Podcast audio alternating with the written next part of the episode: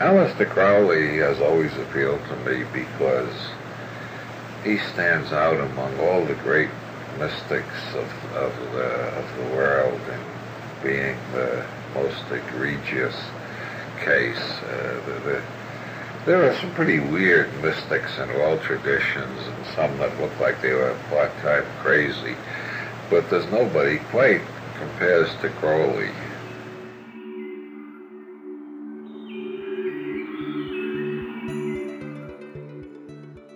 Hello, hello, hello, and welcome to another episode of the Hilaritas podcast. I am your host, Mike Gathers.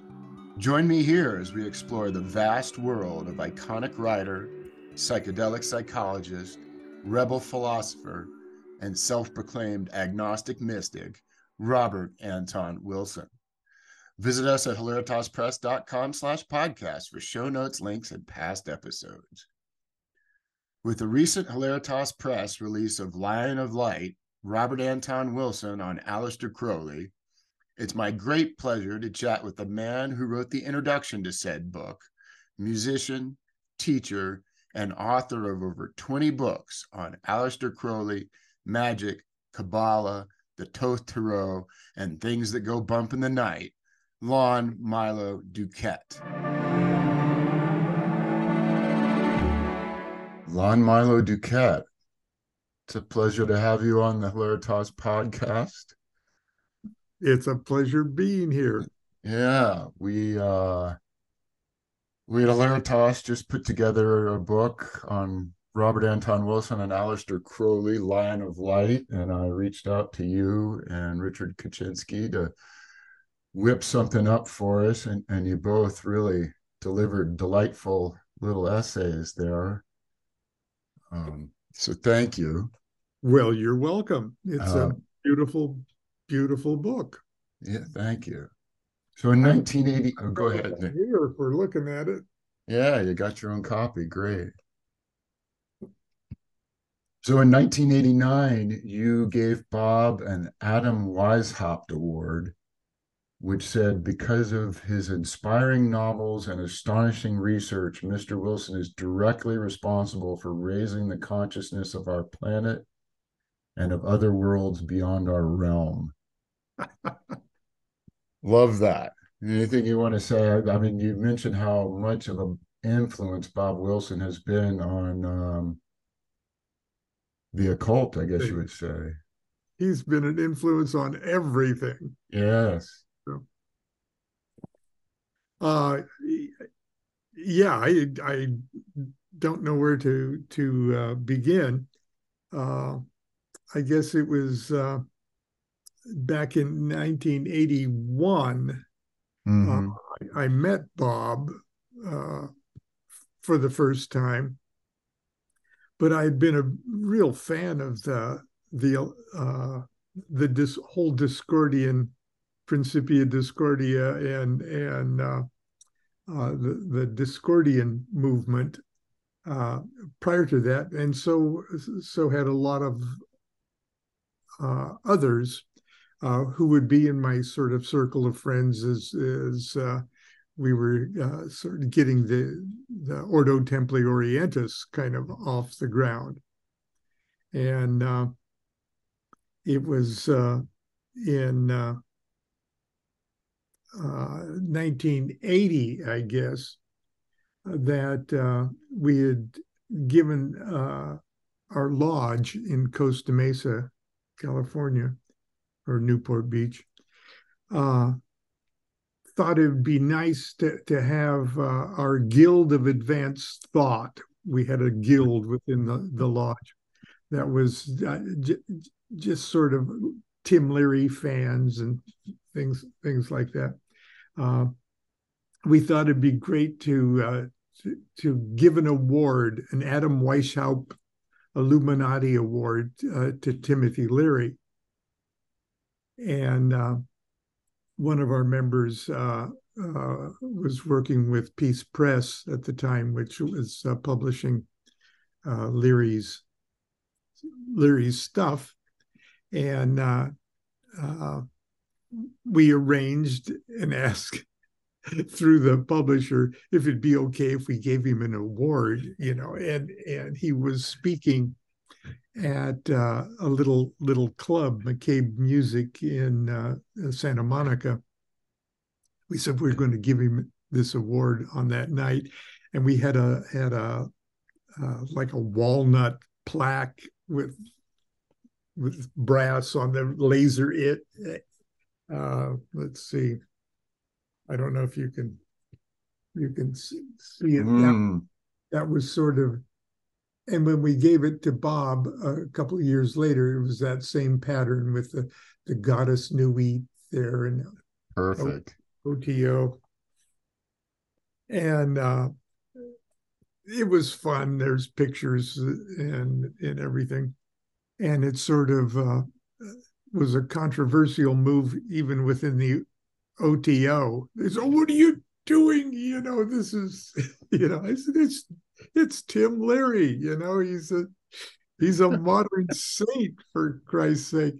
And uh, but anyway, it was really fun. And when I when I uh, met Bob in person, it was in uh, uh, Carmichael, California, which is Sacramento. Mm-hmm.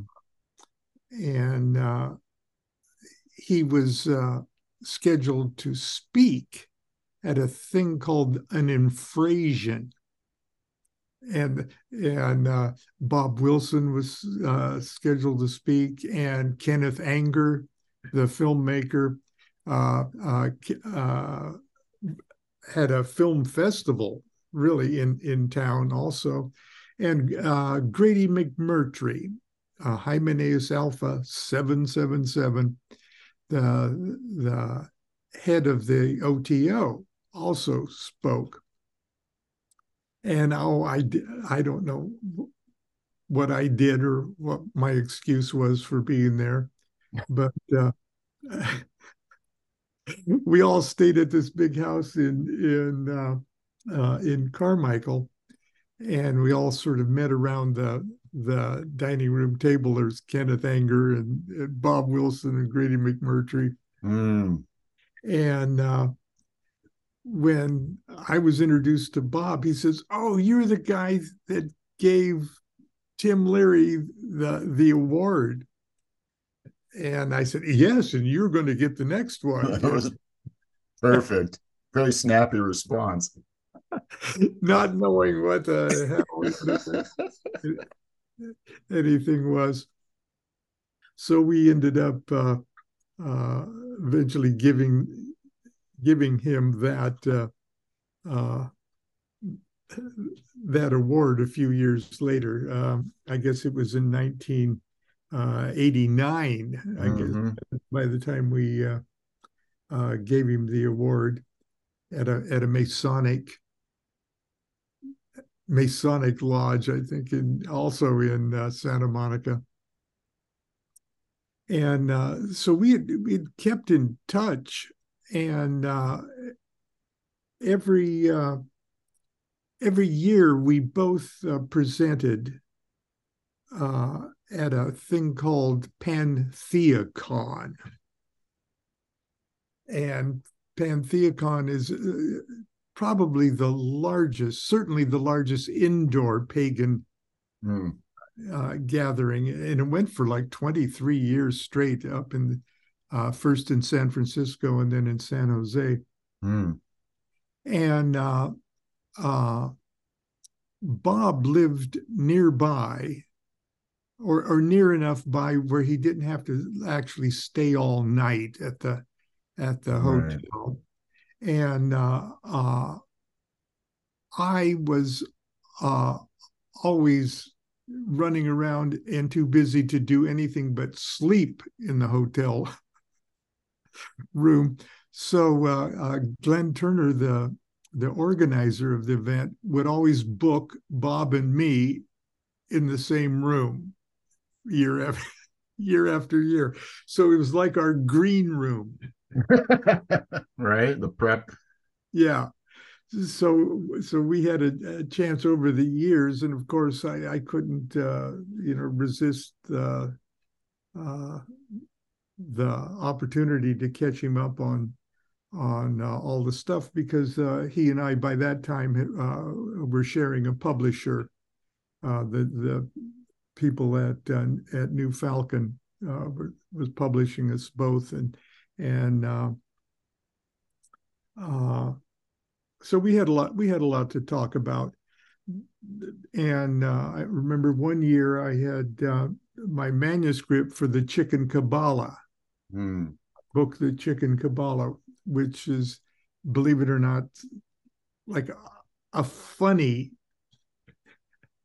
a funny inter- introduction. I made up this rabbi, and it was just the whole thing's a hoax kind of thing. But it was it was, it was good Kabbalah too. It's sort of like a you know a, a sweet coating to the bitter Kabbalah pill. Mm, gotcha. And uh, that year, uh, by then Bob was in a wheelchair, and so it, I had a, like a captive audience. He couldn't even roll into the into the bathroom, you know? and, and, I read pretty much the whole damn thing. Uh, uh, whole damn to him. But anyway, he was uh, uh, a dear, dear soul, and I guess. Um, uh, when uh, his wife Arlen died, uh, oh, in 1990, 99, I think. Uh, right. Uh, we were all heartbroken because they were sort of like uh, the, you know, sentimental power care, couple. Ah, real lovebirds, though, huh? Yeah. And so shortly after that, we both spoke at a at a bookstore in in Riverside, California, and uh, uh, to to cheer him up, my uh, I was uh, I was speaking first to to introduce him, and when I uh, in my introductory words. I uh, I talked about nothing but me and how much Bob liked me and how much I impressed Bob. how much how much even though we didn't know each other very well i i had this profound effect upon his life you know? Big influence. Yeah. And it uh and it cheered him up, okay, because he was feeling pretty, yeah pretty down. And uh, so, anyway, that's that's it. Bob was kind enough to uh, write an introduction to a couple of the the things I did with uh, with Christopher Hyatt, and um, uh, perhaps the most dramatic was the one he wrote uh, for our book uh, Taboo. What is the sex, religion, and magic? And uh, he said it was lewd, obscene, blasphemous, subversive, and very interesting. Everything all, you could want. And all right thinking people will agree that it should be banned, bowdlerized, censored, suppressed, and burned by the public hangman.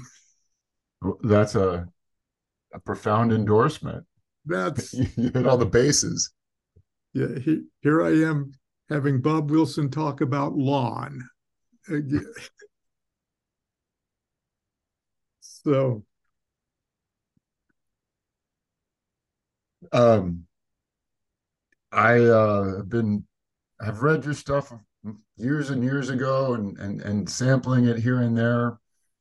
You have a uh, particular view, in my opinion, on Western magic that that really resonates with me, and that I've always kind of got this sense that I'm supposed to be imposing my will upon the world in a way. But when I listen to you and read you, you talk more about like, well, what does this magical operation say about me? Um, and almost like using these uh, the Goetia and the Enochian systems as ways to uh, anthropomorphize human consciousness, like our own consciousness, maybe the collective consciousness, and then let these dramas play out. And then, and this is my story, but standing back and looking at it and like, okay, what's the message here for me? Um, and I just love the way you really turn that around. I think that's a, a very important uh, way to approach things. Well, ultimately, that's what everybody has to do. Uh, and it's just, uh, you know, when are you going to when are you going to admit it? and uh, yeah, you know, there's a there, there's a big there's a phony controversy.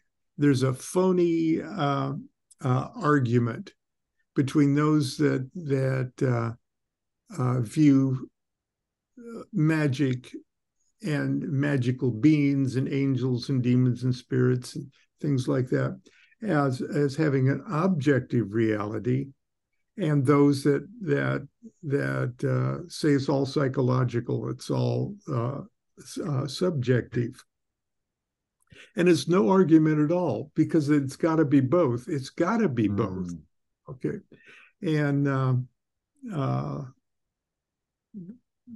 the idea that it, absolutely every impression we have uh, that we think is objective is being processed subjectively.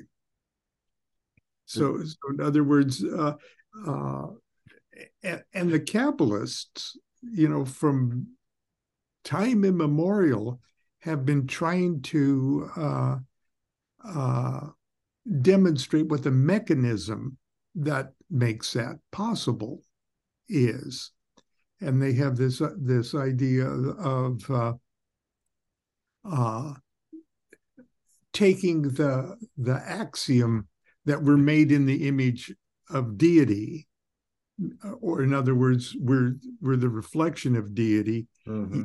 it's only one step away from saying everything. Is everything is the reflection of deity you know we're we're just one that's you know a bit more uh, uh, organized with complexity.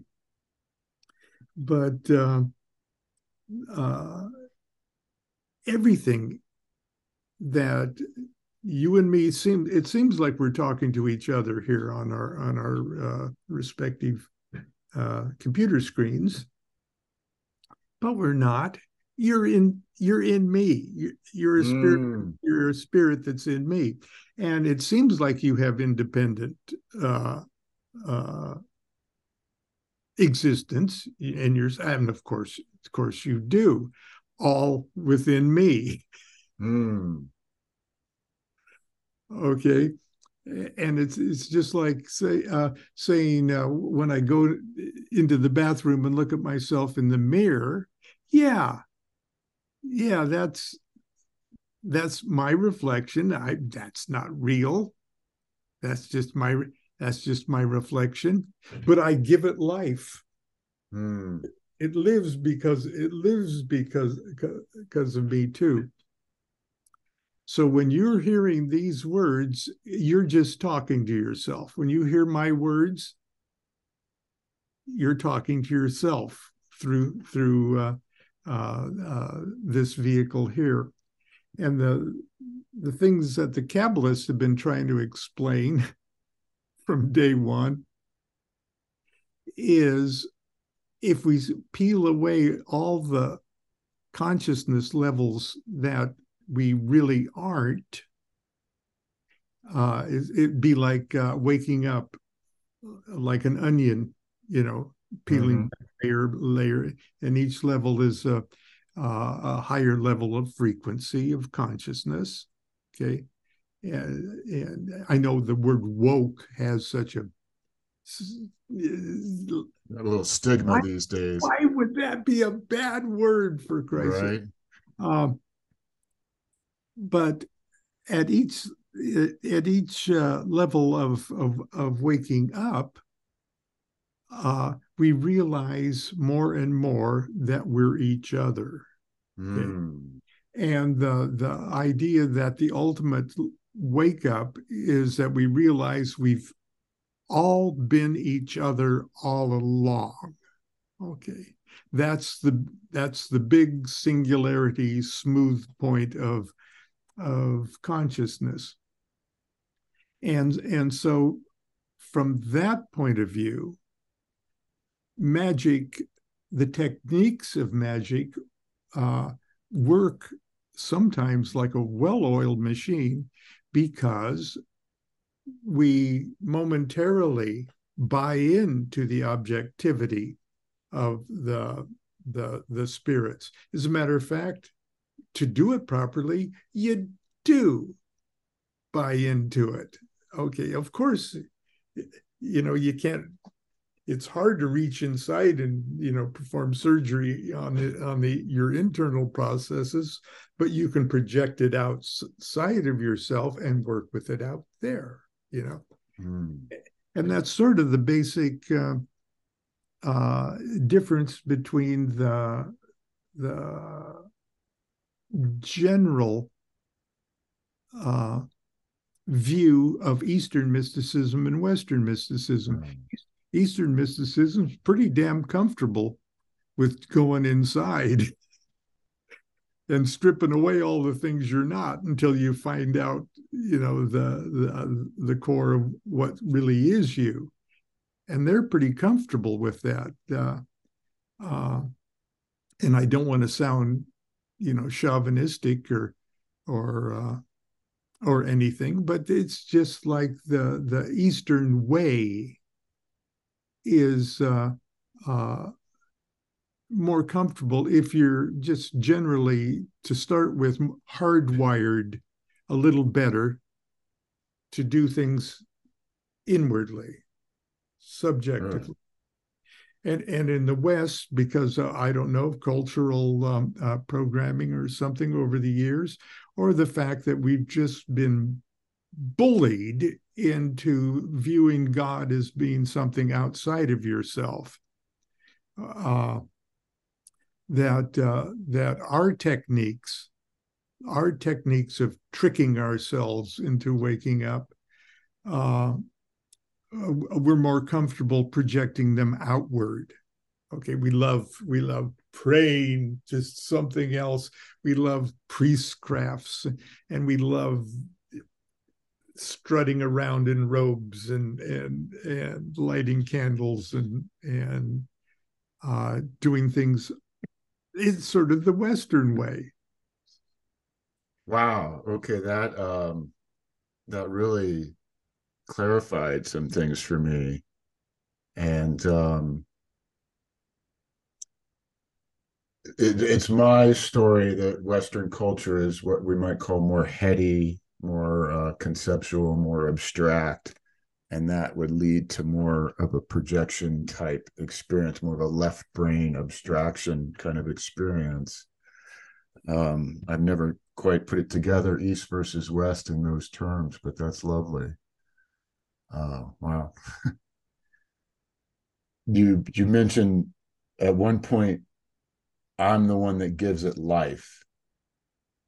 And that to me uh, reminded me of something Bob might say, who's the master that makes the grass green?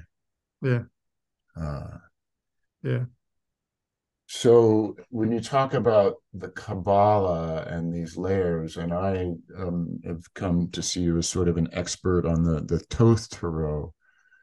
Um, when Crowley went and met, I believe if I have my timeline right, Crowley went and visited Bennett in uh, Ceylon, and they discussed a language for of consciousness, and that I think they decided at that time that Kabbalah was their language.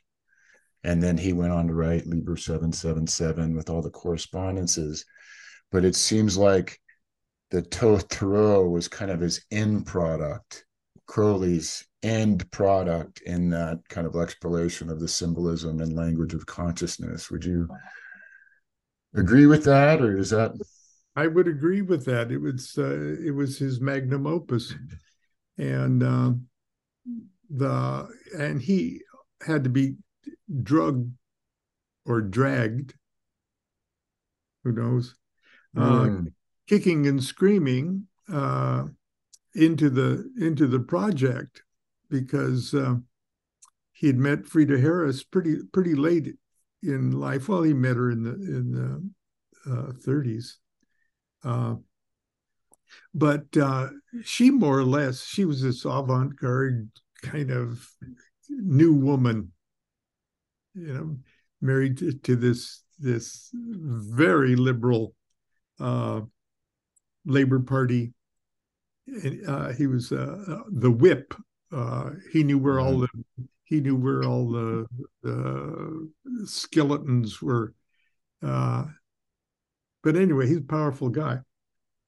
And and she was this hair bobbed, um, almost you know flapper beatnik kind of uh, kind of wife. And she told Crowley, "Look, you know everything about everything, you know." And uh, uh, oh, she was a Rudolf Steiner kind of theosophical gal to begin with, but uh, you know everything about everything, and you're getting old and you're going to die soon. what are you doing with your life? You're at a party, you know what? What are you doing? You know, what you need to do is uh, uh, write a write a a book where you put it all together. You wrote all these other books when you're at different stages of your youth. You know, you disagree with half of it already. You know, why don't you why don't you just put it all together in one big book? And uh, he said, "No, I can't. I don't want to do that. you know, that's, hard. I wrote lots of books, and uh, but it's Harris that talks him into it. Okay, and and uh, she's already an established sort of avant-garde uh, uh, cubisty kind of um, kind of uh, artist already in her own in her own right. She did all of the uh, the Masonic trestle board. They're wild, psychedelic uh, uh, Masonic trestle boards for the three degrees that are still that are still in the hallways of of uh, lots of Masonic lodges that I visit today. Uh, she finally says, "Look, organize your book that where you tell everybody everything about everything."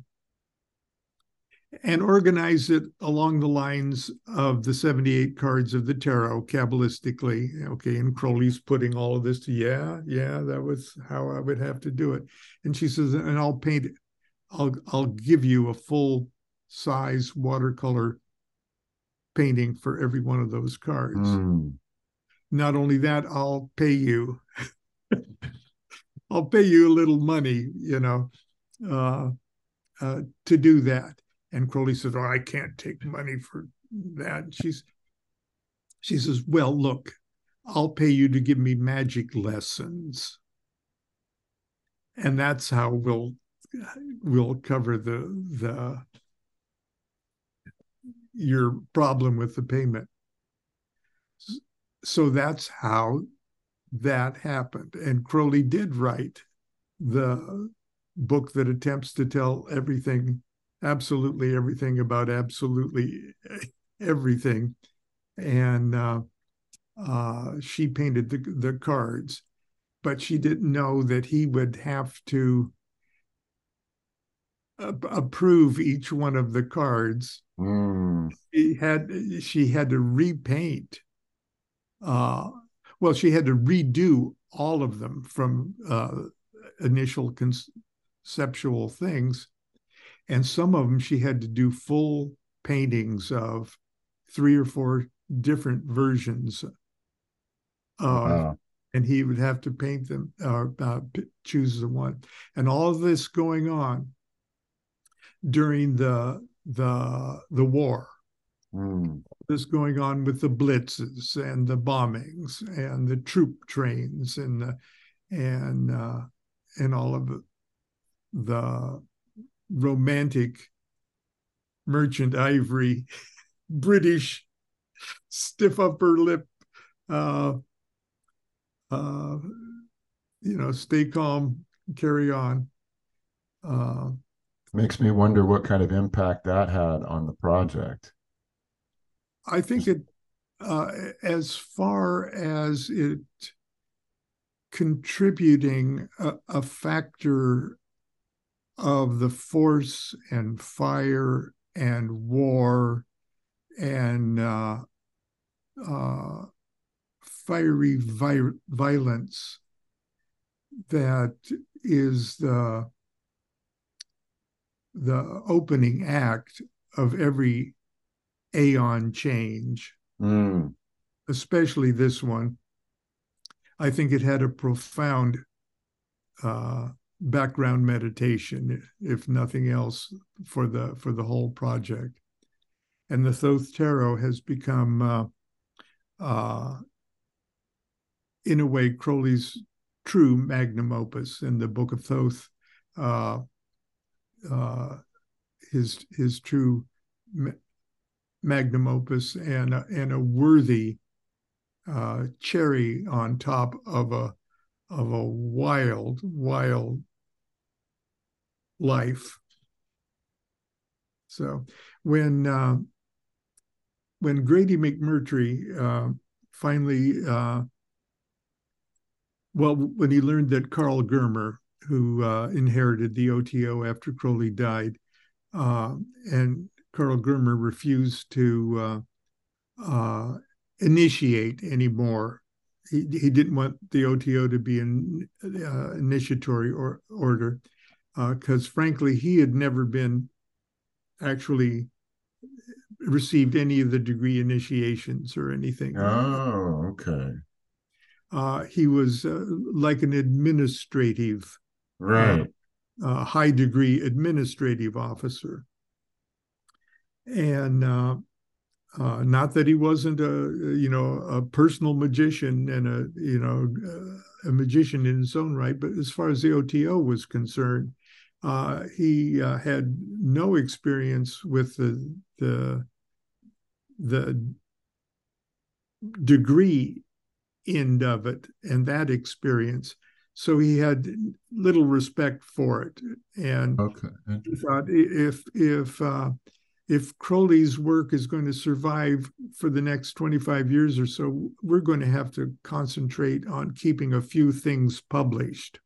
And, and uh, we're going to have to keep Crowley in the mind of uh, the consciousness of, of humanity and a few of his works uh, uh out there so that he uh, concentrated on publishing more than. Uh, but the OTO degree initiations are absolutely mind-blowingly cool okay and, and, they do uh, uh, take the individual candidate uh, it's like it's like the masonic degrees on magical steroids. Uh, right.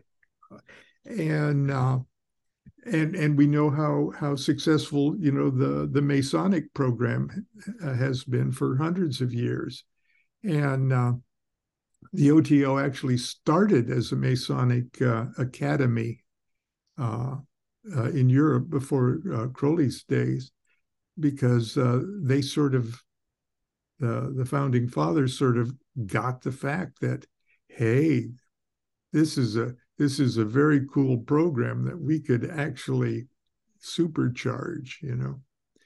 And uh, but anyway, when Karl Germer died and Grady uh, uh, assumed the leadership of the OTO, he said, "We're going to start initiating again." Okay, because uh, the f- last few high degree members that still lived were just so they were heartbroken that there was this period where they didn't initiate.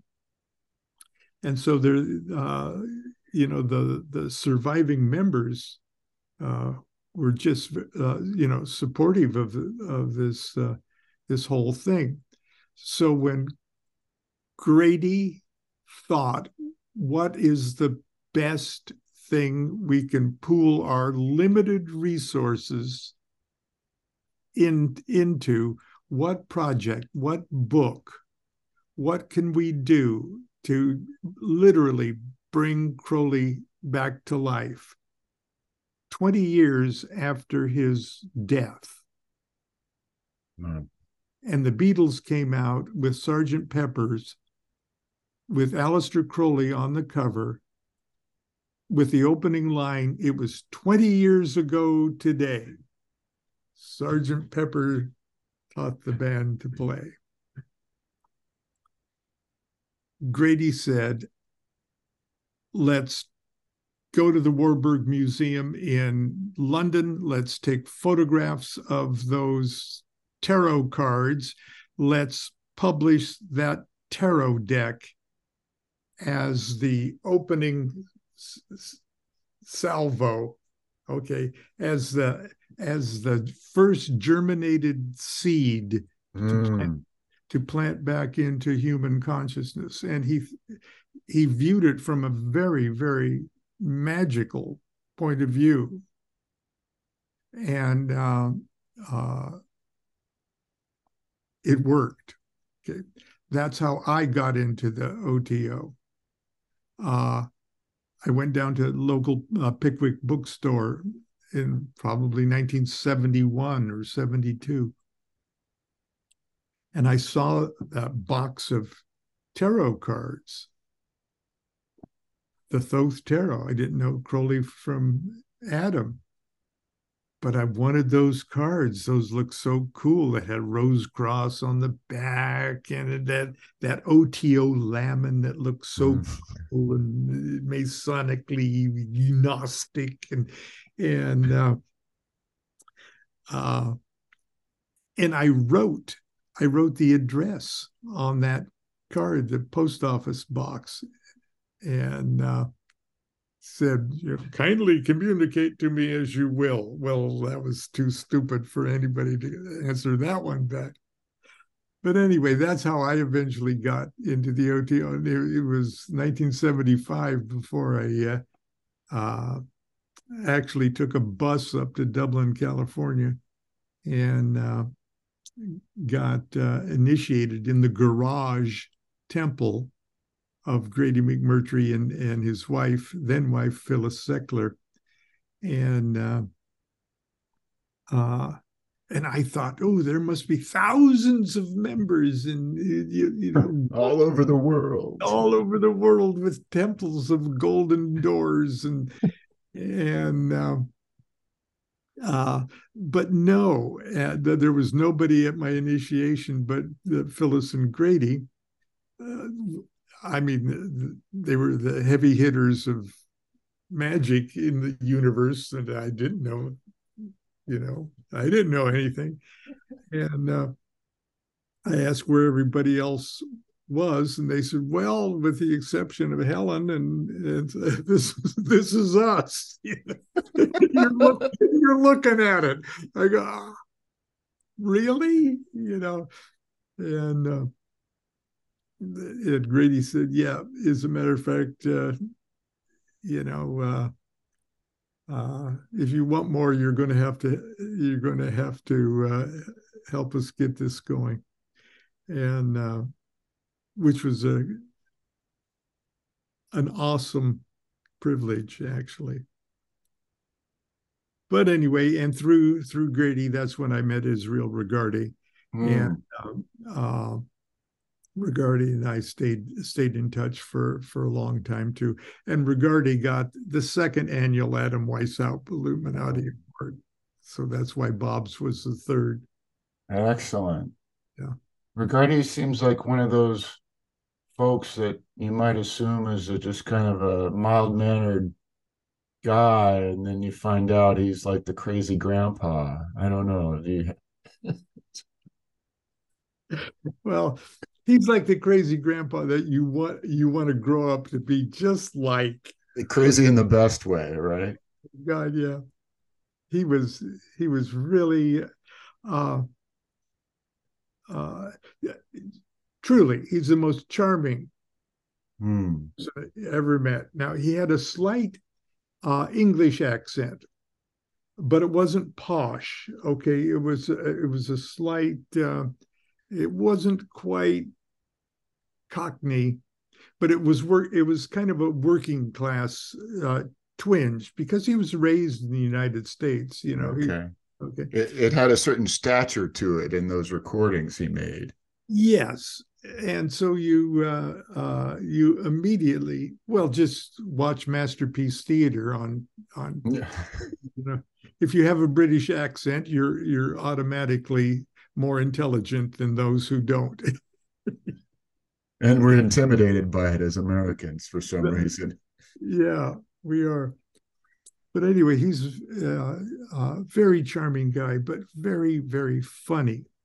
And um, uh, I admired him most, and what I've taken away from from uh, uh, his influence uh, is that he was extremely knowledgeable, extremely experienced, had a had a wealth of of adventurous, magical, mystical stories to tell. His his tale uh, hasn't been properly explored yet, and his relationship with Crowley and the fact that Crowley was actually jealous of of Regardie with uh, uh, his uh, uh, at least uh, projected relationship with Crowley's wife and and their falling out and the fact that for years and years it was so bitter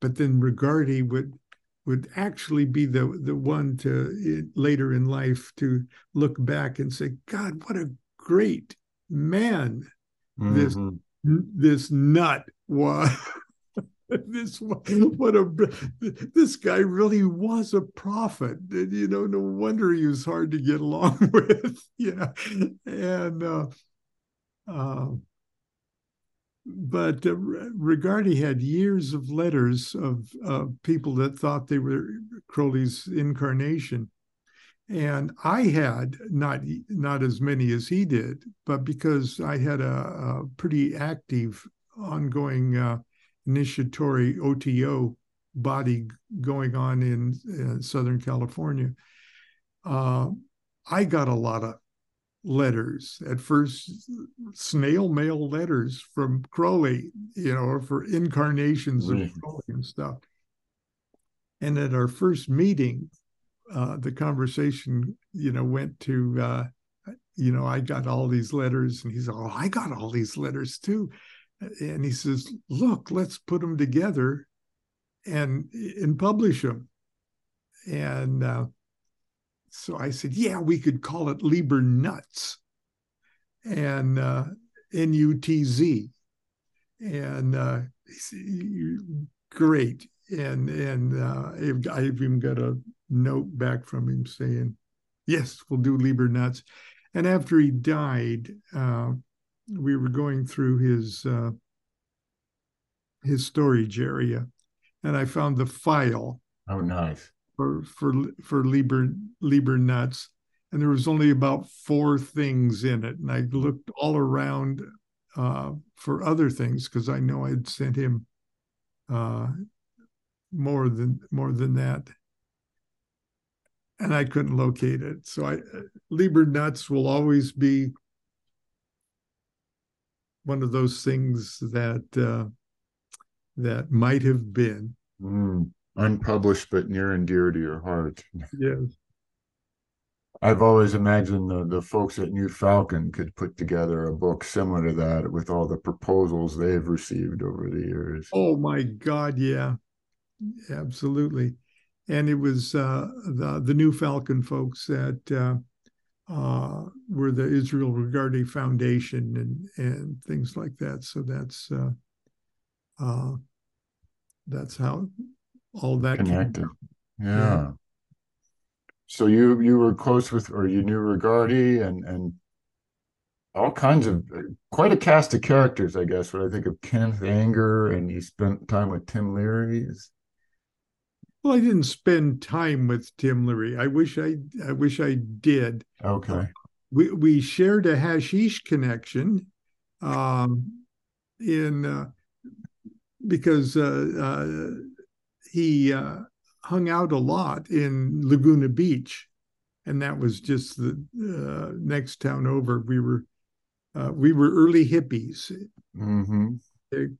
and uh, so the Brotherhood of Eternal Love, uh, which was sort of uh, I, I don't know what you would call them. They uh, they weren't a Leary cult, but in a way they were a Leary cult, and uh, they weren't a drug cartel, but in a way they were a drug cartel, and uh, they they weren't uh, uh, uh adventurous uh, uh, terrorists who could break somebody out of out of a federal prison, But yet, and take them to Algeria, or, you know, but they were. but here we are. yeah. Uh, but uh, uh, we, I was in a, I was in a band called Charley D and Milo, and uh, we recorded with CBS and uh, or Epic Records and stuff. So we were a band uh, working, and uh, our violinist uh, and bass player uh, was very very good friends with with a guy that we only knew as Ben. And Ben was a world traveler, and uh, I mean a world traveler like Afghanistan and, and uh, exotic world traveler, and he would come back with the best hashish on the planet. Mm. And I remember, and, and he would visit us because the band all lived in a in a house. Oh, I'm telling old hippie stories here. It's great.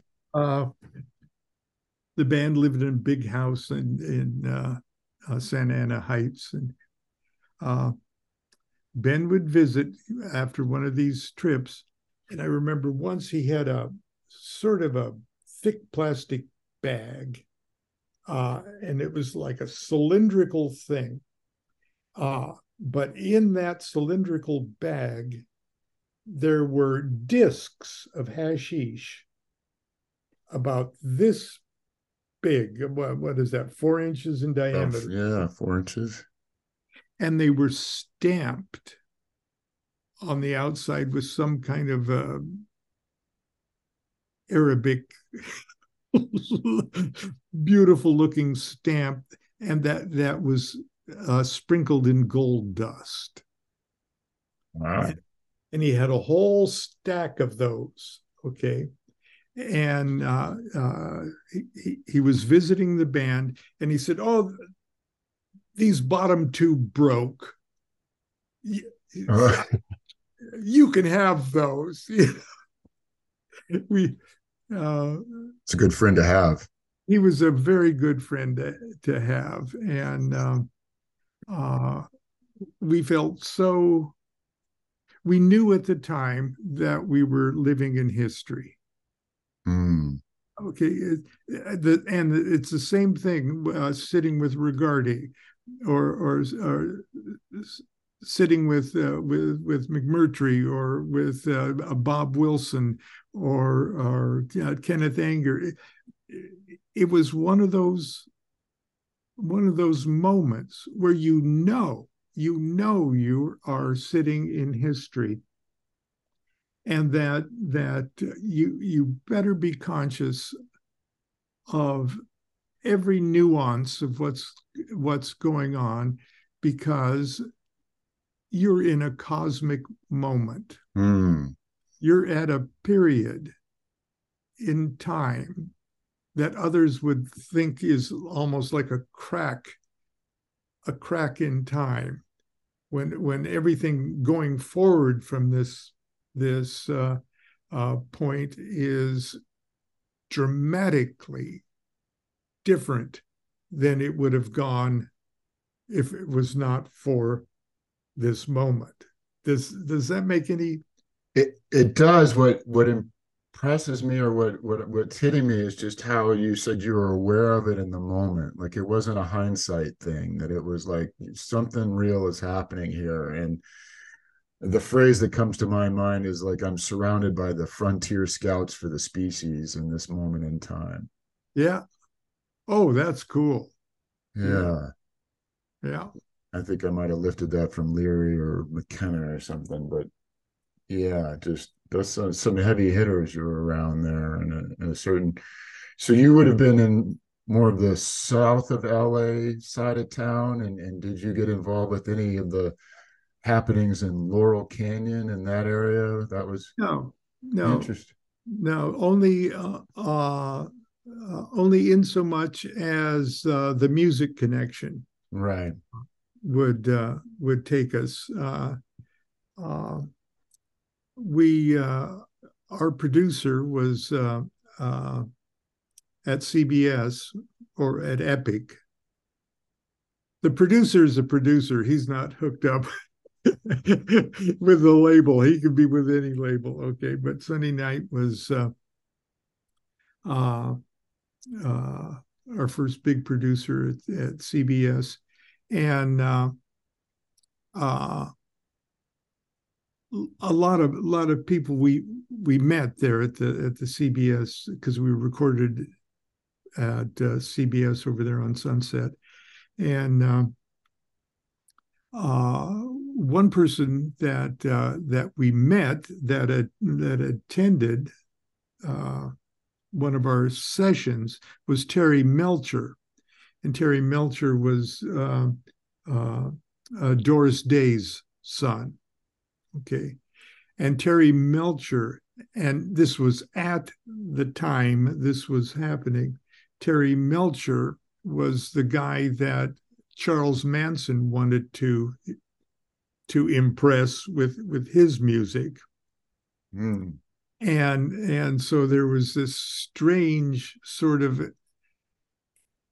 LA uh, LA hip vibration that uh, that us Orange County uh, hippies and Orange County musicians were just too lazy to get in.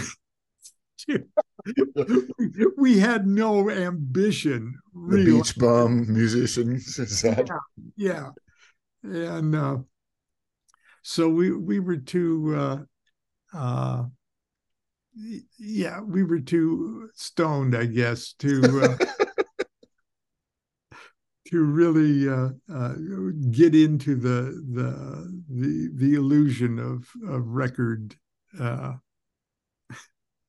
record fame and fortune, and uh, and about that time, uh, just prior to Manson, there was this uh, other hippie scandal, loosely labeled "The Boy in the Box" mm.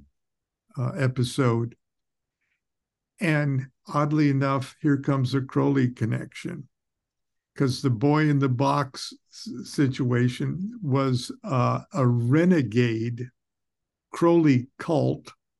Oh, gosh. That had burglarized Regardie's house, had burglarized uh, uh, the Sascha Germer's house, the the the widow of, of Karl Karl Germer, had stolen the the the libraries of uh, of Regardie and and Germer. They had the OTO's library, in other words, and they had it stored out in this house uh, barn way out in the desert I think it's near Barstow, some ungodly place. And uh, uh, one of the one of the children, and I've met I met the man, I met the child actually uh, years later, uh, was just playing with matches and burned down the the shed where all of the stolen stuff was. And damaged many kind of priceless things crowley's own robes and oh geez wow. And so to punish the child they put him in uh uh and to hear him talk because I, I, I asked him directly, did they lock you up in a box? He, no, they didn't lock me up, but I couldn't come in the house for four days. Okay, and uh, so I had to sit outside in the shade, you know, and nobody would talk to me for four days. It was almost like go sit in a corner, kind of thing. Mm-hmm but a local minister came by the the place and they saw this kid. Yeah. He said, "What are you doing here?" He said, "Well, I can't go back in the house." Well, why not? Well, I set fire to the. Well, you set fire to the. And they got busted. Okay, and and they had to flee to Mexico, and it's just it's just so so and that's why Grady McMurtry found out that Karl Germer had died because these people had uh, had burglarized his widow's house and nobody in the OTL, no, all of the old members knew that Karl had died. They didn't know he had died for almost six years. Wow. And they had to find out about it because of this boy in the box uh, uh, incident. That's when Grady came out to investigate. That's where he hooked up with Phyllis. That's where he married Phyllis. That's where that's where the Wow. What yeah.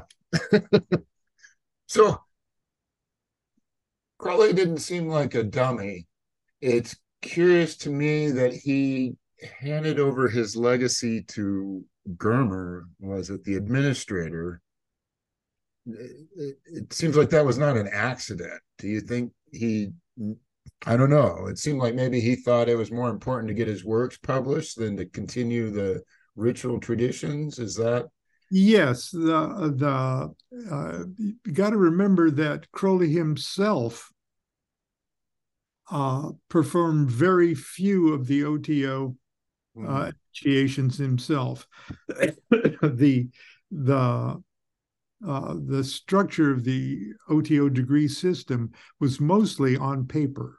Mm. In Crowley's in Crowley's uh, uh, head and in his imagination, and it uh, and it was all laid out in the this Blue Equinox. Uh, right. That, that was uh, published pretty early. So even Crowley was more concerned about the uh, the literary a- assets that the that the OTO uh, was responsible for than uh, than uh, actually robing up and strutting around in the dark and getting people initiated.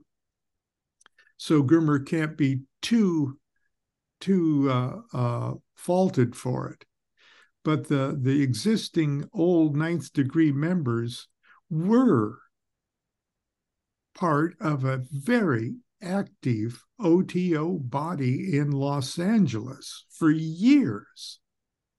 A functioning, functioning OTO body was uh, truly the only only one on earth. Mm. And they had supported Crowley throughout the, the war years and, and things like that. And that uh, active lodge, Agape Lodge or Agape Lodge, uh, in in uh, Los Angeles and then Pasadena, was led by Wilfred Smith, uh, who was uh, uh, uh, quite a quite a character, and Wilfred Smith's wife was. well, it was later run by uh, uh, Jack Parsons, the strange angel. Right. and uh, uh, Wilfred Smith married Jack Parsons' wife. Oh, everybody was exchanging uh, uh, uh affections. it's quite the polyamorous thing going on. Yeah, but anyway, so my initiators uh, were Phyllis and Grady. Both came from the Agape Lodge. Uh, starting at my uh, at my first degree initiation, uh, uh, my initiator was also Helen Parsons Smith. So, and all of this, I'm just accidentally. I'm sorry, just stumbled it, into it. I Just stumbled in. I had no idea that that I was stumbling into one after the other of the just the superstars of uh, uh, modern Crowley uh, uh, magic. And so Helen, for years, was a uh, uh, super good friend of of our family, and well, anyway. Well, did you get any? I'm curious about Parsons and if you got any good stories about the Rocket Man. Yeah, I suppose I know a few. Uh, you know, I, I never met Jack. He he. Uh, uh, we were alive at the same time for a while, uh, but uh, th- there's one interesting thing, and uh, I don't know if it has anything to do with anything.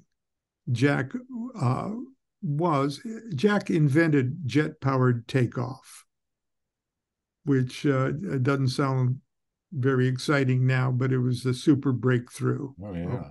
in uh, rocketry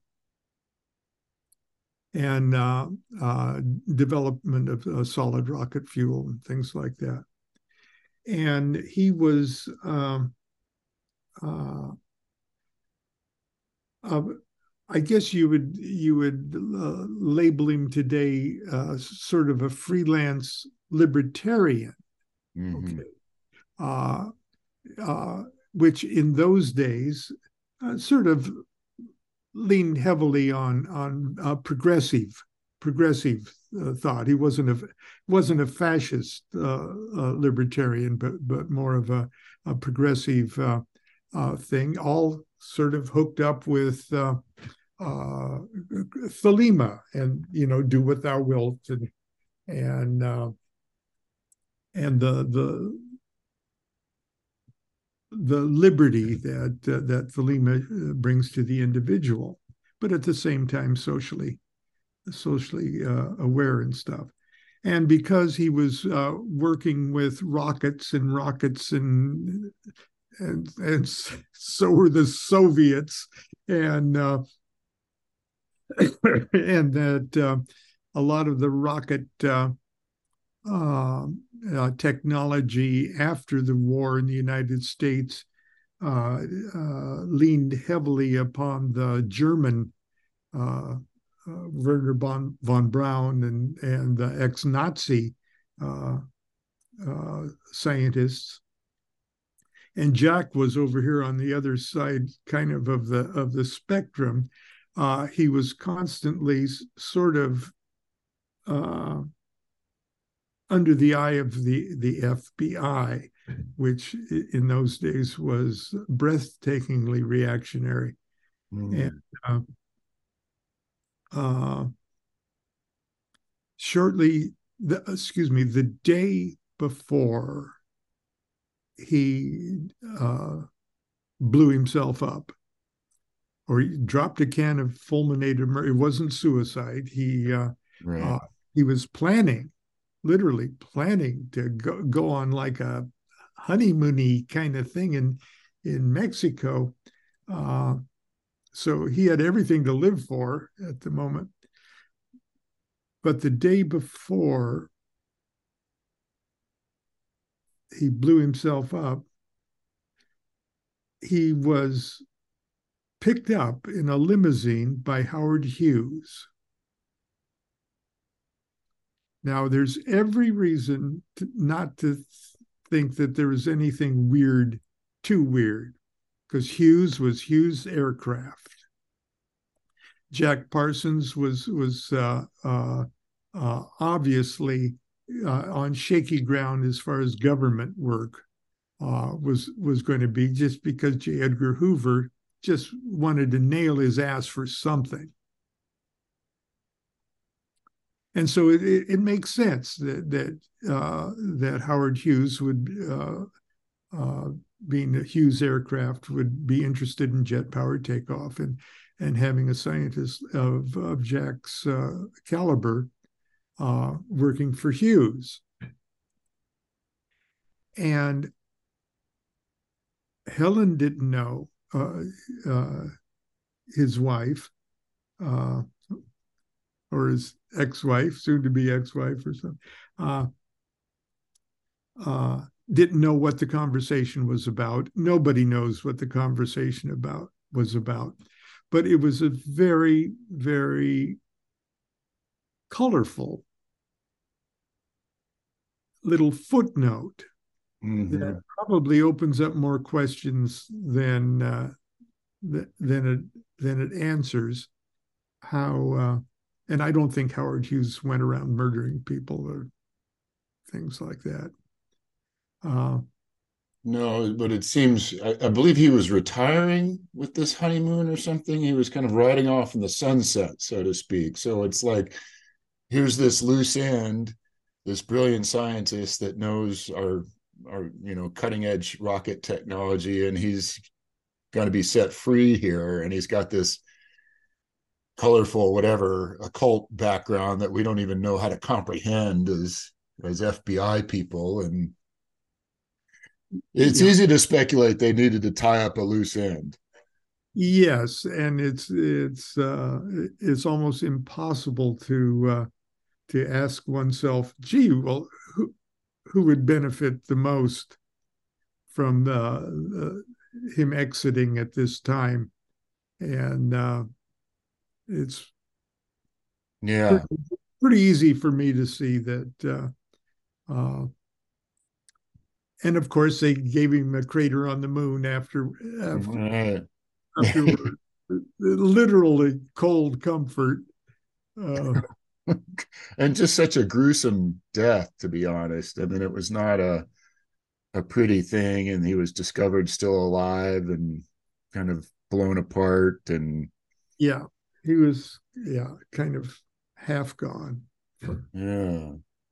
Maybe go you have something more? Oh no no so, maybe we switch gears so with your uh kabbalistic prowess we uh so the, the idea behind lion of light is that the the do what thou wilt essay in the book was what he referred to, what Bob Wilson in the 70s referred to as his short piece on Crowley, and that he was working on a book on Crowley, a full length book that he was working title of Lion of Light. As far as we know, that book never happened, but we stole the title for this book. But my question would be uh, what's your interpretation when he calls Crowley Lion of Light? How would you how might you interpret that? Oh, uh, first of all, uh, gee, if I had a tree of life, are we able to see this? Sure. If you hold it up, we can. Yeah.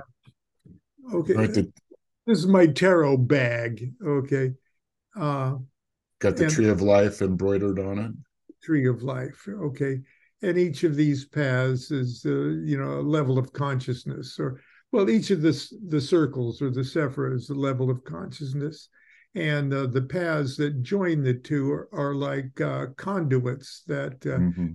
that uh, uh, either transform up the frequency or steps down the frequency of consciousness. It's a it's a double it's a two-way street like two-way a path current there. And uh, so, uh, you know, if you're a if you're a Kundalini yogi person, you can see chakras on there and stuff. Uh, it, this is us. This Mhm. is our psychic uh, circuitry. But with the Kabbalistic uh, uh, axiom again that we're made in the image of, of deity or the we're Mm. microscopic uh, uh, we're miniature working models of the big of the big In the uh, bigger picture. yeah uh, so the path here that goes from number four Mhm. that's over here would be number four because i'm seeing it backwards number four to number five Right. is the path of Tet, the Hebrew letter Tet, which means a serpent, but it's the serpent that's the tail of the lion of Leo. Oh. Okay. And it it spans, it goes from the the uh, pillar of mercy to the Mhm. pillar of severity. Okay. it's the it's the the cross right there and it's the highest spanning of uh, this conduit between four and five. It's the highest one below this abyss here. So this is this is like the manifested uh, actuality of what we would think of as the uh, you you know the macrocosm we can touch and feel and see and think about. And up here is just uh, everything is still in potentiality. So that's the the abyss. That's the looking glass between the the ideal and the actual kind of thing. And the path of the lion is right there. Goes And- across the whole thing, huh? and Crowley's uh, uh, well, Crowley's rising sign was Leo, and he always Okay. identified himself with uh, with Leo, and even uh, even in his signature, you see the the capital A is made with a with an elongated Leo Ah, yeah. Leo sign, and that that uh, uh, it is the the path. Number four on the tree of life is what we would think of as the great father. Okay, uh, like Jupiter, the great father. You know, the father God. Uh, the father figure that we can actually say, gee, there's a father with a penis, you know, uh, instead of, you know, heavenly father, which, uh, you know, uh, Beyond gender. don't want to think about your penis, heavenly father. And number five, the great mother, but she's Mm. like mother lion. Okay, the the severity. So there's the mercy of the father is number four, and the severity and the, the mother instinct, nourishment but protective Mm. uh, uh, of number of number five, and the path of Leo steps up and down that current between those those two uh, uh, those two things, and it's right before the the the next move up would be to cross the abyss. Okay, which is a huge step. That's where you become a Buddha. Right. That's the big one, huh? Uh, so Crowley saw his incarnation as a as a prophet, maybe not his incarnation as a student or a mountain climber, or his incarnation as a prophet, a prophet that that that actually announces the word uh, that dictates the formula uh, of the of an aeon. Hmm like Buddha's Anatta and okay, and uh, triggered his incarnation as that prophet, triggered or was triggered by the activation of that path of Leo on the universal tree of life. So, in other words, it was like this cosmic event happened in the universe, and I just happen to be the expression of that. I am that lion. I am the lion. Mm. The lion is the beast. And that was the meaning that John was trying to get across about the beast in the book of the Revelation of John. Mm. That's why the beast is a good guy and not a bad guy. It's the beast that is taking over from, from John's Savior's formula of the previous aeon to the new aeon. Ah. So Crowley is that beast, the lion of light. Wow. Well, that exceeded my expectations. Thank you. Oh, uh, or maybe I'm wrong. Well, that, that's just my point of view. I I deeply appreciate your point of view. That's that's very profound there. And um, first, I want to check in and see if you have a little bit more time. Oh, what do I got to do? Well, I would love to ask you what what the um, so to me there's a paradigm shift in this new aeon. That's my assumption i guess i would say. And i'm curious how you would define the shift might define that paradigm shift. What's changed? What is what does crowley and the new aeon bring to the table? Uh self-identity. Okay. Yeah. Uh, and uh, uh, and like in every aeon, the uh, the transition period uh, is is usually difficult and uh, characterized by extreme polarization between uh, uh, those that haven't made the the shift and those that have and uh, so there's usually natural resistance from those who haven't. Mm-hmm.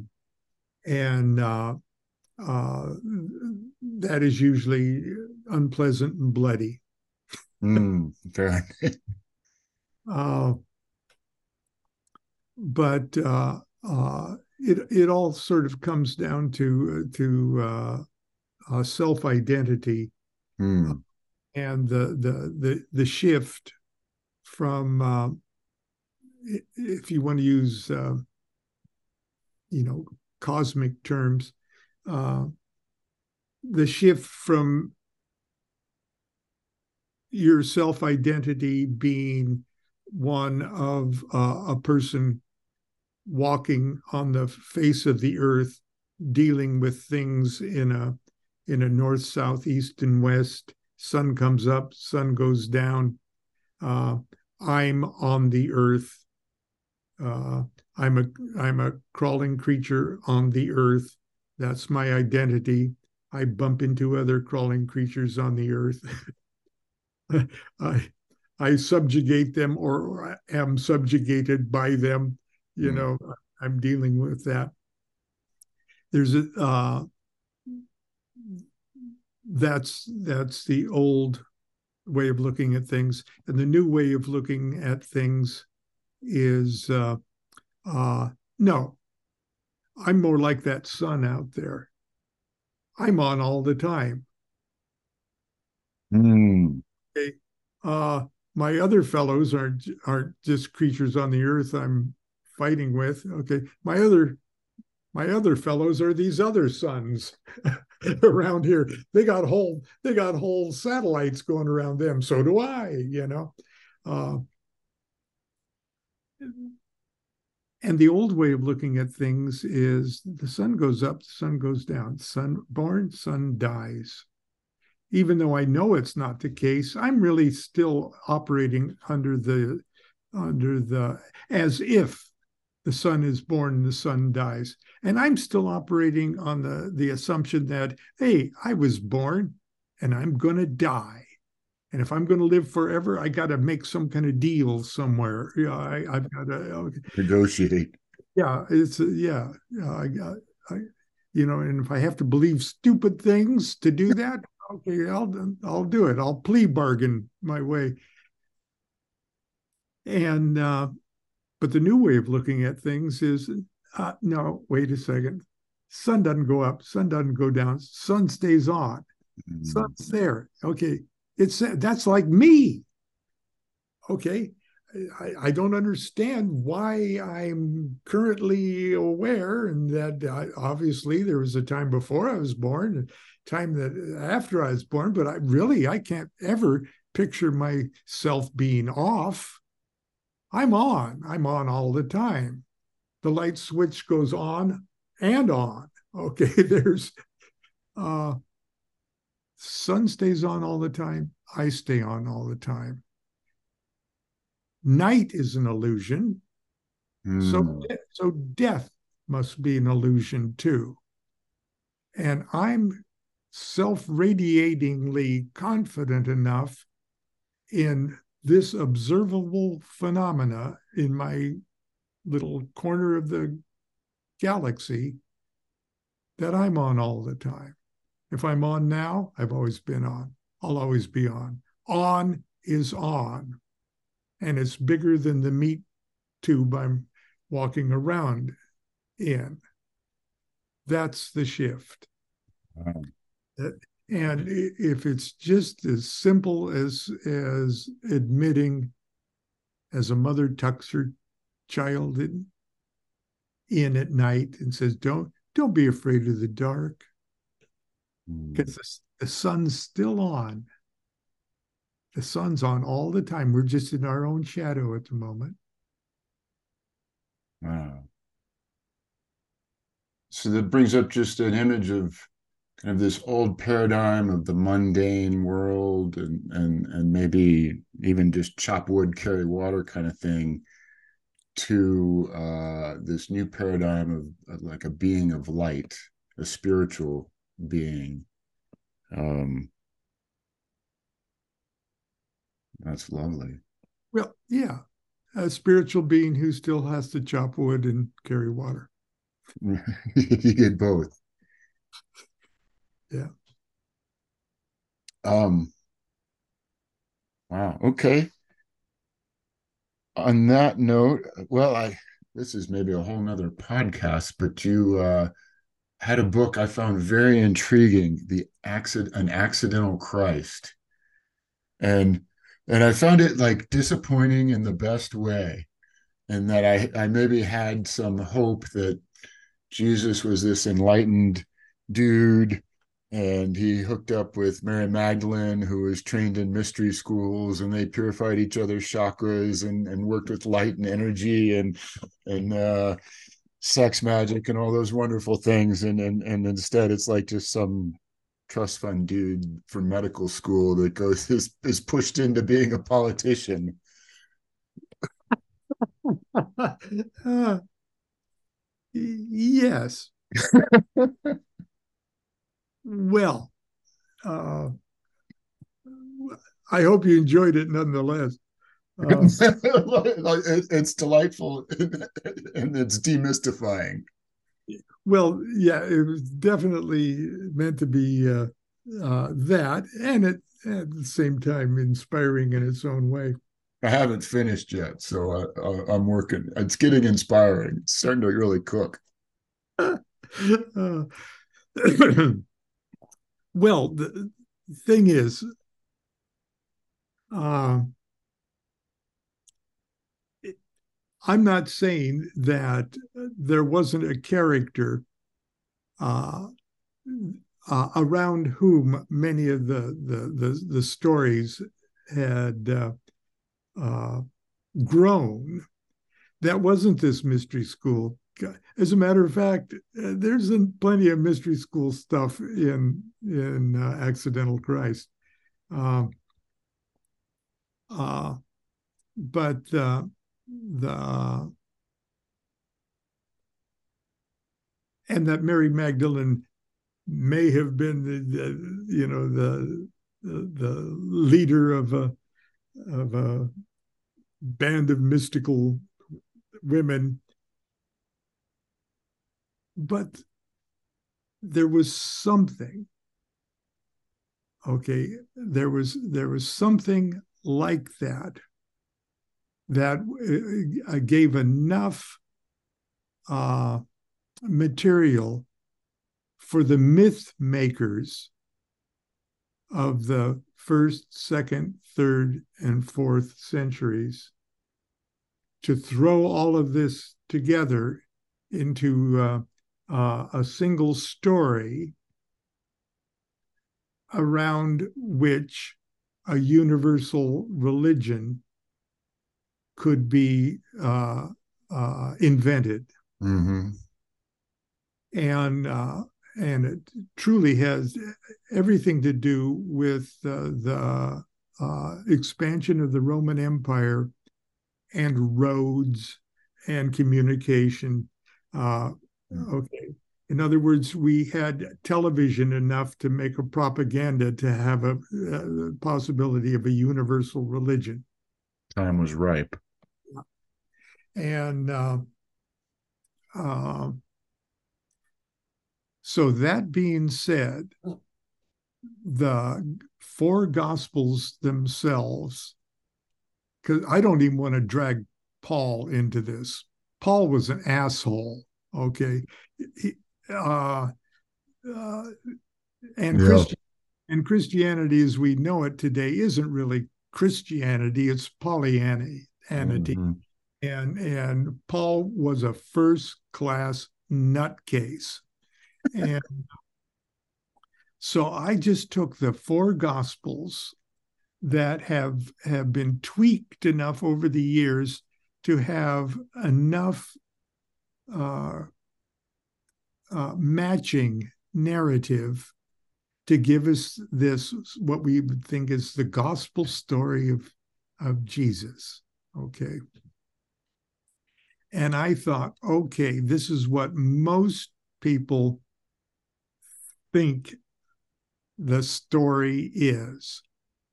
And I think the story, just as presented in the in the Gospels, could have actually happened without him being without any of this unnecessary superstitious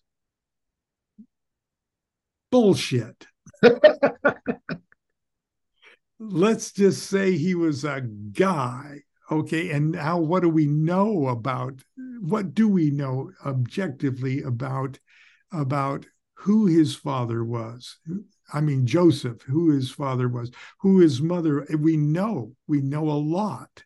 And they were filthy rich. They weren't a poor carpenters. Okay, and this is where you get your trust fund. but we also they were not only rich but they were aristocrats. Okay, they were nobility, and they they went to great lengths to have their bloodline uh, uh, uh, uh, established to prove that Jesus was a direct descendant not only of Adam, okay, but of Solomon, of, of David, of Solomon. Okay. Now, whether those people existed in history or not, their genealogy was set up in the same way as the British uh, royals. Or the right. okay. To prove political power hereditary political power. And the the the the, the situation in most of the front part of each of the four gospels is talking about politics, the Rome, the politics of Rome in Judea and and uh, Palestine. Okay, it's all in the days of Caesar Augustus. There came okay. The whole thing is they were pissed off at a Roman occupation, mm. and they had a, a, an Arab as their puppet king. Not even not even a somebody who's even pretending to be a uh, a Davidian prince. Okay, but here we had two Davidian princes that the Gospels actually lay out who they are. John the Baptist, whose father was the high priest Zechariah. Mm. I mean, he would, yeah, he may have eaten locusts, but the but the, but the guy's family was well connected. The high priest of Israel, John the Baptist's father, John the Baptist is the first cousin of the son of uh, Joseph and Mary. Right. Okay. And Mary's bloodline was just a tad pure, directed uh, from, from her to King Saul, than was John the Baptist's mother. So that meant when Jesus was born, they said, oh, this this kid's star, blood star, is shining brighter than even John the Baptist was.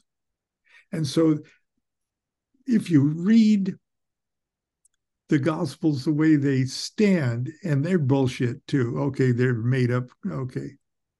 But if you just read what they're saying and what they're not saying, you can see the whole thing lay out just kind of in perfect. Oh, I can see how.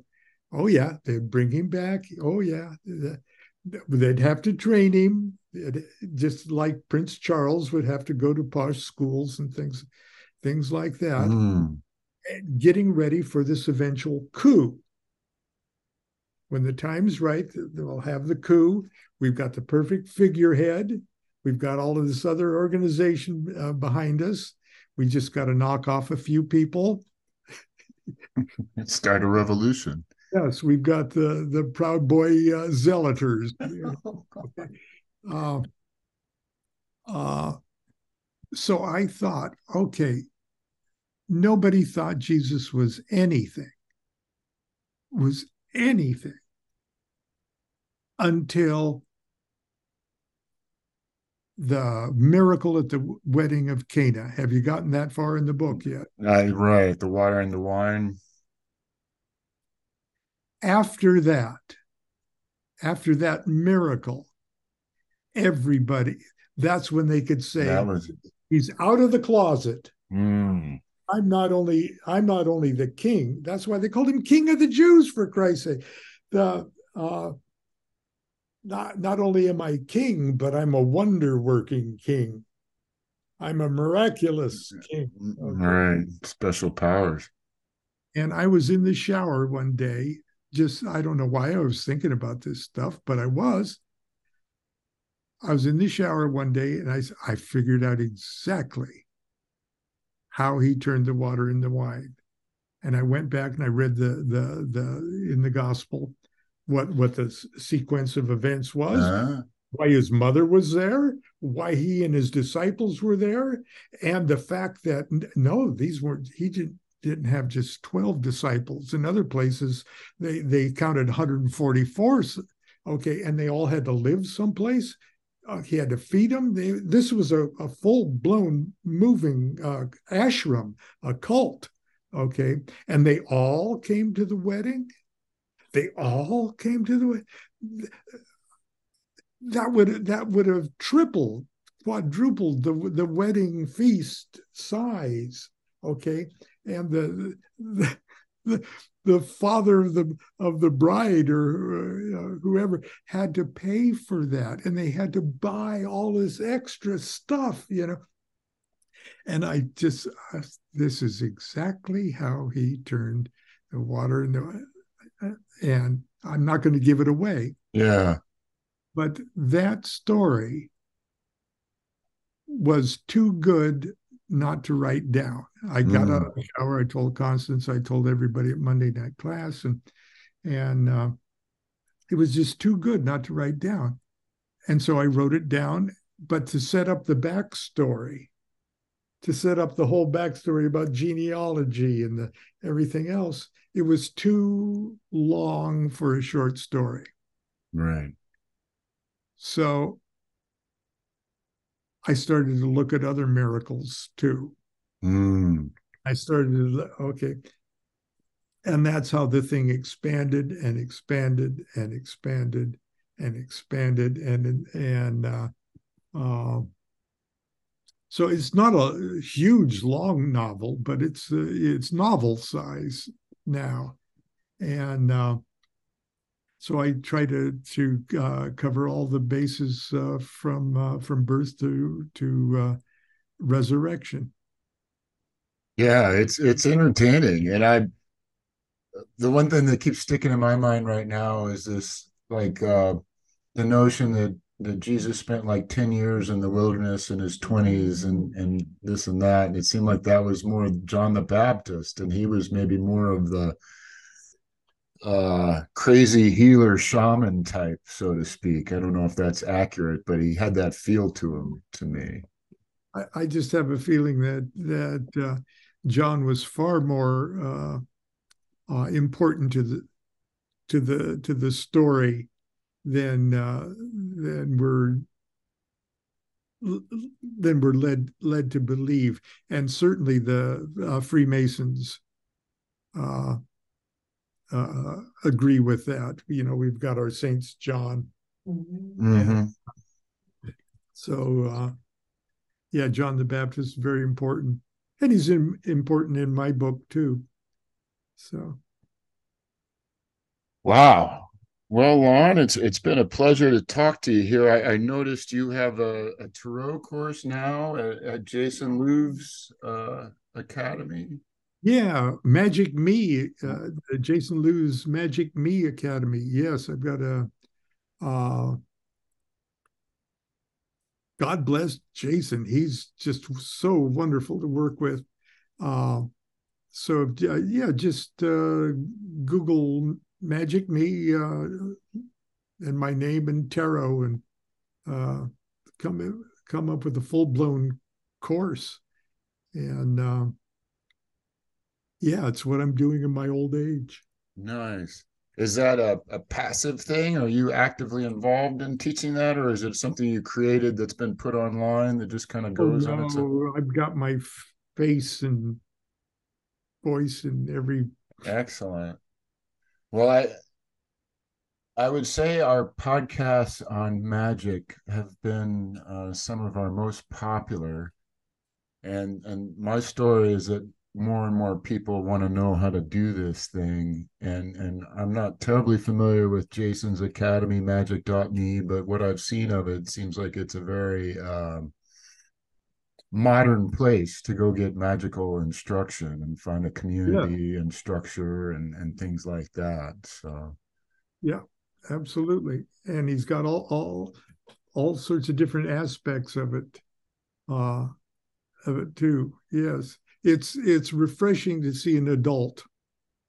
Uh, the adult, and we found the adult in the room. We, we found an adult in the room. He's a, he's a good, wonderful guy. And uh, so you've got that course online and with with Jason and Magick.me, and uh, I don't know how many books, but it's it's quite a few. Uh, twenty maybe. Yeah, I think 20 is about it. And I'm, of course, I'm working on a uh, another one. But can you, uh, can you share what you're working on now? Oh, it uh, it'll be a, t- a tarot related one, but uh, it's coming at it from a from a, uh, another point of view. Tarot, I've uh, found over the years, is one of the the most painless ways to uh, to get inoculated with the virus of Kabbalah. Mm. And uh, uh, and I think uh, Kabbalah is is pretty important, uh, not because it, it teaches anything in and of itself, but but it teaches you to to to think and be uh, uh, be aware to give yourself a language to explain things to yourself. Because uh, we've all uh, we can only learn from ourselves. Sorry. Mm. i got lots of books. I'd like you to read my books or uh, i like you to buy my books you you can read them or not but the uh, everything you eventually have to explain to yourself and and uh, really no one else can do that. You, uh, other people can inform you or confuse you or or uh, stimulate you. Uh, but if you're going to learn something you, you, you, eventually you teach yourself. And and kabbalah uh, in it, in its own way once you sort of squirt the wd-40 of kabbalah in the machinery of your psyche uh, Kabbalah starts to give you a language mm. and a hmm. vocabulary to explain things to yourself. And and uh, the the fastest way uh, for for us in the in the West anyway uh, to get acquainted instantly acquainted just as soon as you crack open a a deck of tarot cards, you're already playing with the Kabbalah. And and uh, uh, in the same way I showed you showed you this thing. Okay, got four of these things. You got all of the tarot going going for you, and um, uh, if if you've ever been in a position where you think you don't know very much about a particular subject, but that you bump into somebody that knows even less than you.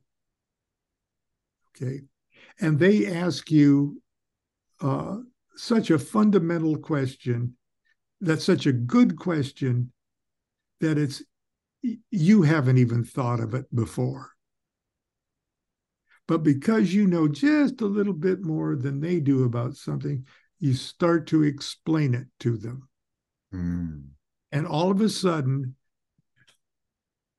there's another teacher. Mm. Okay, there's another teacher that comes in and starts putting things in your brain. okay like a flying saucer comes comes over and as you're trying to explain this to somebody you find yourself explaining it to yourself for the for the yes. very, very first time. And you're hearing it. You're hearing the answer to this profound fundamental question finally and it's coming out of your own mouth. That's what Kabbalah oh wow sort of sets you up to do.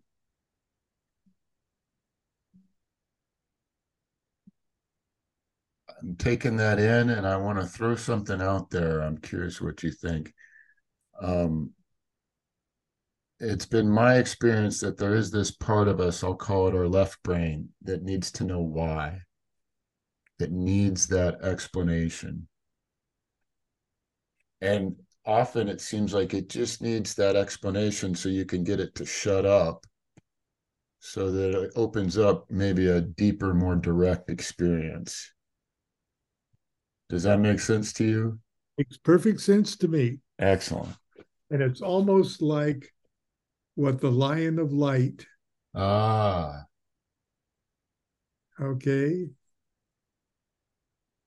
That's, yeah, four to five there. Well, it's the it's the, the those two, the left hemisphere and the uh, oh uh, the right and the right hemisphere. There, yeah. There we go. Well, on that note, um, we've got your books, we've got the class, you have your website, your uh, Also, a musician and performer, I believe. We haven't even touched on that, but. Well, another time, perhaps. Another time, perhaps. It's it's been a real pleasure, Lon. Thank thanks for your time. Thank you for your introduction to the book. And uh, you were just down the street from me a few weeks ago. I live in Golden, where you had your OTO conference. And, oh uh, my gosh! Unfortunately, I was talking to Richard, and I wasn't able to connect with him because I was out of town when he was free. But uh, literally ten minutes from my house. Oh wow, that's the first uh, that's the first trip I've taken since uh, I got back from Chile. Uh, oh wow! Just before the pandemic hit, and uh, mm. so I haven't been doing much traveling, but I've been okay. keep, keeping busy. Busy, busy. Well, again, thank you for your time. It's been a pleasure, and uh, maybe we'll catch you again sometime. Okay, thank you for having me.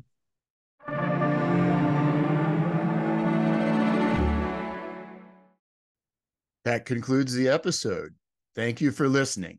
I hope you enjoyed it. A big thank you to Lon Milo DuQuette for taking the time to talk. And thank you, as always, to Christina Pearson of the Robert Anton Wilson Trust and Richard Rasa of Hilaritas Press. Thank you to Rasa for producing today's episode.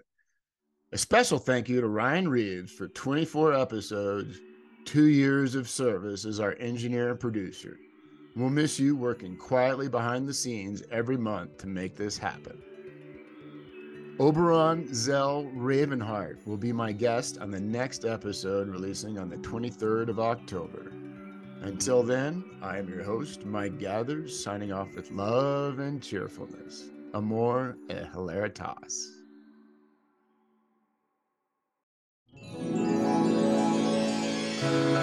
Hilaritas.